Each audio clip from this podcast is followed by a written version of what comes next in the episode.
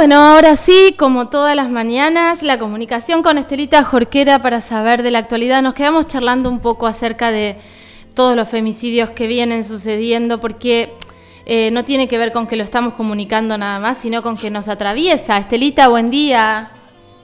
Hola, Caro, buen día, buen día para todos. Sí, la verdad que decir buen día es una forma de ser optimista, porque la verdad que eriza la piel este, no se puede creer este, semejantes situaciones extremas, la vida de mujeres jóvenes con criaturas, una, una locura como es este caso que se conoció hoy, que ocurrió anoche, de Guadalupe Curual, de apenas 21 años, en Villa Langostura, una joven que trabajaba en una panadería, eh, que corría por las calles pidiendo, no me quiero imaginar esa escena, Caro, pidiendo auxilio hasta que el femicida la encontró y le dio muertes. Se supone que es su expareja. Parece que había también, como en tantísimos casos, una denuncia, eh, no sé si había o no prohibición de acercamiento, lo cierto que si había o no había, le importó nada a este hombre, un hombre joven también, para ir y quitarle la vida a esta, a esta chica pobrecita frente, pero además, eh, más allá de la crueldad de cualquier hecho, de cualquier situación, allí en plena vía pública y a un par de cuadras de una comisaría. Sí, sí, sí. La verdad que es tremendo. Y eso, y eso es lo que hay que destacar, digo. Em, el 20%, en el, en el 20% de los femicidios hubo denuncia previa o denuncias previas. Ya está recontra comprobando que la provisión de acercamiento sirve para algunos casos y para otros casos no. Está comprobado que se necesitan otras herramientas. Y cuando hablamos de otras herramientas, hablamos del dispositivo dual, hablamos del botón antipánico, hablamos de la tobillera, inmediatamente. Lo que pasa que también tiene que haber decisiones políticas de poner la plata ahí, porque no son cosas baratas. Y las necesitamos a diario. Ayer Fátima Acevedo, la joven que anticipó su muerte y el Estado no la logró evitar o no quiso evitarla, o le chupó un huevo como le viene chupando. Em, esto fue en Entre Ríos. La verdad es que 25 eh, años, em, Fátima Acevedo. No sé hasta dónde vamos a tener que llegar para que desde la justicia y desde, todo el Estado, porque el Ejecutivo también tiene que poner eh, los recursos a disposición, realmente puedan, a partir de una denuncia, puedan trabajar de una manera idónea, responsable, empática y con la urgencia que requiere. Acá no hay días, no hay semanas, ¿no? Y que haya una real protección para la víctima que hoy, además todo depende de la víctima, hacer la denuncia, tener el botón antipánico, apretarlo, en el, en el caso que se vea en peligro, eh, pedir auxilio, todo, todo lo tiene que hacer la víctima, hasta entregar su propia vida. Tremendo, tremendo, Estelita. La verdad es que no podíamos dejar de decir eso. Y hablando de víctimas, voy a remontarme a casi 24 años atrás, Caro. Eh, que nos conmovía, eh, se conmovía toda la provincia, el país entero, con el triple crimen de Cipoletti. Tres mujeres, tres jovencitas allí asesinadas. Hace un ratito se ha conocido la resolución del Superior Tribunal de Justicia de Río Negro que ha rechazado el recurso de revisión interpuesto por la defensa de Claudio Kielmans condenado a prisión perpetua por su participación en el triple crimen de Cipolletti ocurrido en 1997. El fallo, dice la información, mantuvo la decisión que había adoptado el Tribunal de Revisión de Roca cuando concluyó que la pena no tiene un límite temporal determinado, aunque puede ser determinable en el futuro. Ahora el expediente será enviado al juzgado de ejecución de Roca para la continuidad del trámite según lo dispuesto por el, Tribunal de Revisión. Los jueces de revisión, dice esta información, sostuvieron que en el caso de Kielmas, su tiempo necesario para poder solicitar la libertad condicional emerge con absoluta claridad del texto del Código Penal que estaba vigente en 2001. Aquella redacción originaria, aplicable por el principio de ley penal más benigna, decía que el condenado a prisión perpetua podrá obtener la libertad condicional a los 20 años de prisión y cinco años después de obtenida la condicional, siempre que hubiere cumplido las reglas impuestas para todo ese periodo. La pena se podría declarar agotada. Agrega la información que eso hace que la pena de perpetua que cumple Kielmas sea por tiempo indeterminado, pero perfectamente determinable a partir de la obtención de su libertad condicional para el caso de estar en condiciones de acceder a la misma y que efectivamente se le conceda ese beneficio. Agrega textual la resolución que no existe ninguna disposición penal en el derecho argentino que establezca la necesidad de fijar el límite temporal a la pena de perpetua.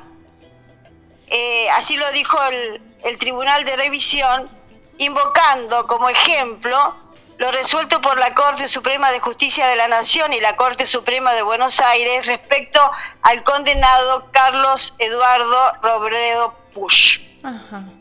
Eh, en este sentido, Caro, el Superior Tribunal mantuvo el mismo criterio citó algunos precedentes y consideró que la defensa de Kielmas no explica cuál sería la ley más benigna, sino es la que aplicó el Tribunal de Revisión de Roca. Por ello, ha rechazado este recurso. Cabe recordar, Caro, que Kielmas fue condenado a perpetua en 2001. Este, ya, claro, está cumpliendo más de, 20, años, más de 20 años. Este, este hecho ocurrió en noviembre de 1997. Eh, recorrió eh, el país entero esta, este, este horror del triple crimen de Cipoletti. Tres dos hermanas, María Emilia de 24 y Paula González de 17, junto con una amiga, Verónica Villar de 22, fueron asesinadas a golpes, tiros y puñaladas. Oh y sus cadáveres fueron encontrados semienterrados junto a las vías del tren este, en aquel 1900, noviembre de 1997. Este, Caro, yo recuerdo perfectamente la búsqueda, la desesperación de los familiares. Habían salido como tantas eh, otras veces a caminar, las tres, y encontraron la muerte, encontraron a este femicida que estaba allí agazapado y les dio muerte a las dos hermanas y a la amiga. Tremendo, Estela, tremendo. Tengo piel de gallina porque recordarlo es, eh, es volver a esas imágenes, ¿no? Qué tremendo, qué terrible este triple crimen. Y mirá cuántos años, cuántos años han pasado, ¿no? Como para dimensionar y no se ha mejorado, sino muy por el contrario, se han agravado las situaciones y las mujeres cada vez con mayor desprotección. Tremendo. Una, una, mujer es asesinada en manos de hombres cada 22 horas en la Argentina. Estamos hablando de algo terrible que pareciera imparable y que alguna, algo algo el Estado tiene que hacer. El otro día escuchaba, y con esto te dejo para que sigas la información, eh, escuchaba a la ministra de Géneros y Diversidades, a Eli Gómez Alcorta de la Nación, y hablaba de que se van a empezar a hacer las denuncias penales correspondientes a los funcionarios y funcionarias, a los organismos, pero con persona que fueron responsables de esa desidia. Digo, si hubo, eh, eh, con respecto a Úrsula, 18 denuncias, ¿qué se hizo? ¿Qué fiscal estaba a cargo? ¿Qué juez estaba a cargo? ¿Qué juez le dio la libertad? Digo, empezar a, que haya una responsabilidad real. Yo recordaba, Estela, el femicidio de Silvia Vázquez Corlque, con responsabilidades reales y concretas. Lo hemos hablado con el doctor Fabio Igoldi, que era querellante en la causa, eh, y eran responsabilidades muy concretas, que no, que no, eh, no cumplieron su función. Entonces hay un marco legal, y lo explicaba la ministra muy bien, que, es, eh, que, corresponde a la debida diligencia. Y ahí se pueden hacer denuncias penales. Bueno, que la jueza de Córdoba que permitió que una madre se le suicide en el medio de la oficina desesperada por una justicia patriarcal que no le permitía ver a sus hijos, bueno, esa jueza tiene que pagar, por ejemplo, ¿no? Sí. Bueno, Silvia Vázquez Col, que fue apuñalada por su marido el primero de enero del mismo y meses más tarde desapareció. Exactamente, y había una orden de abordaje, y yo me acuerdo que Musi, que en ese momento me parece que era fiscal, que pidió que, eh, lo, que lo caratulen como homicidio en grado de tentativa y se pasó a lesiones leves. Eso también es una responsabilidad, porque si no, Tola hubiese estado preso. Exactamente, porque este, Tola, la pareja y el papá de los hijos de Silvia Vázquez Colque, eh, la apuñaló un primero de enero. Eh, fue con, con, esa imputación que decís, fue detenido con prisión preventiva y después se modificó la tentativa de homicidio a lesiones leves y recuperó la libertad para después desaparecer a Silvia. Terrible, terrible. Estelita, ¿tenemos más info? Sí, quería cambiar de tema, Caro, este, y volver a, la vacunación de, contra el COVID, eh, que ya ha comenzado con los mayores de 70 años aquí en Viedma y en todo Río Negro, también con los geriátricos, con los abuelos y con el personal que los atiende en los geriátricos.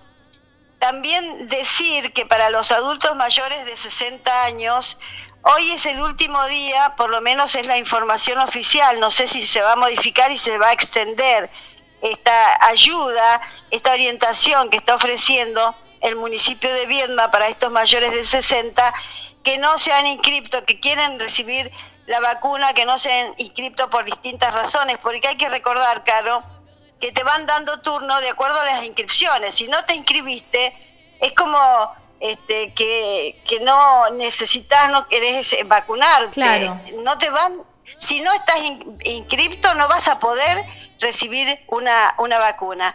Por eso, este, están vacunando, queda un ratito nada más hasta las dos, no vacunando, están asesorando hasta las 12 en el centro de día del barrio Lavalle, en la calle 15 y 24, en el Rincón de los Abuelos, en el barrio Guido, o en la Secretaría de Desarrollo Social del municipio en Álvaro Barros 1508. Es hasta las 12 este asesoramiento a los adultos mayores de 60.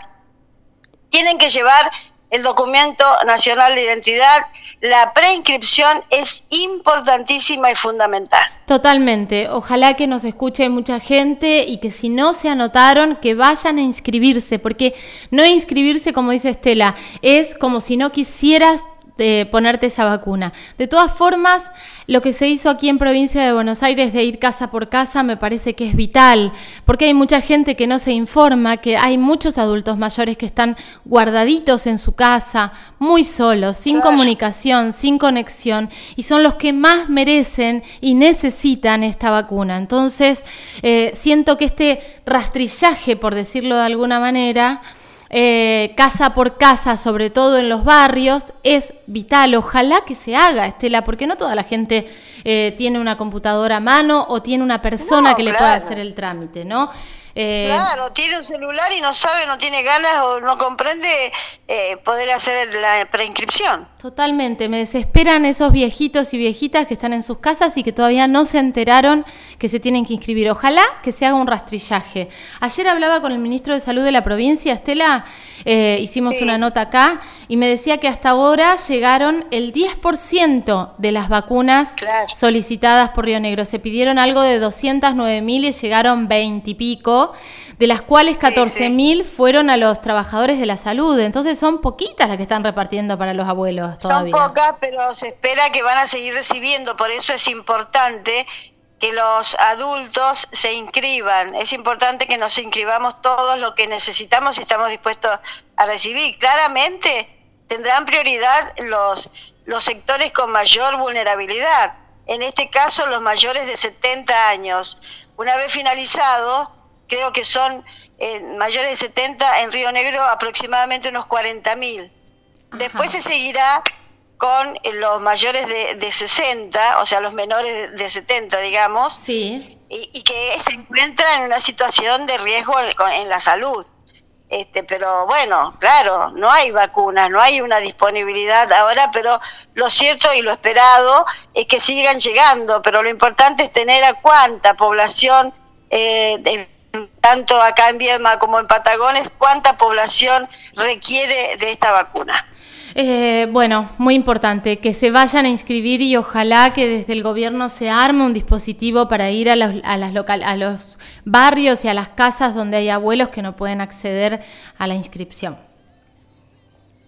Bárbaro, Caro. Gracias, eh, Esteluchi. Mañana estamos nuevamente en contacto. Gracias. Claro que sí. Acá estoy con Sofía que me está acompañando y que te espera muy feliz con todos los gatitos cuando nos vengas a visitar. Un beso grande. Ella se divierte, ella se divierte con mis temores. Sí, exactamente. Un beso enorme. Beso, buen día para todos. Gracias, chau, chau. Estela Jorquera, como siempre, aquí eh, en unicacontenidos.tv en la 96.1.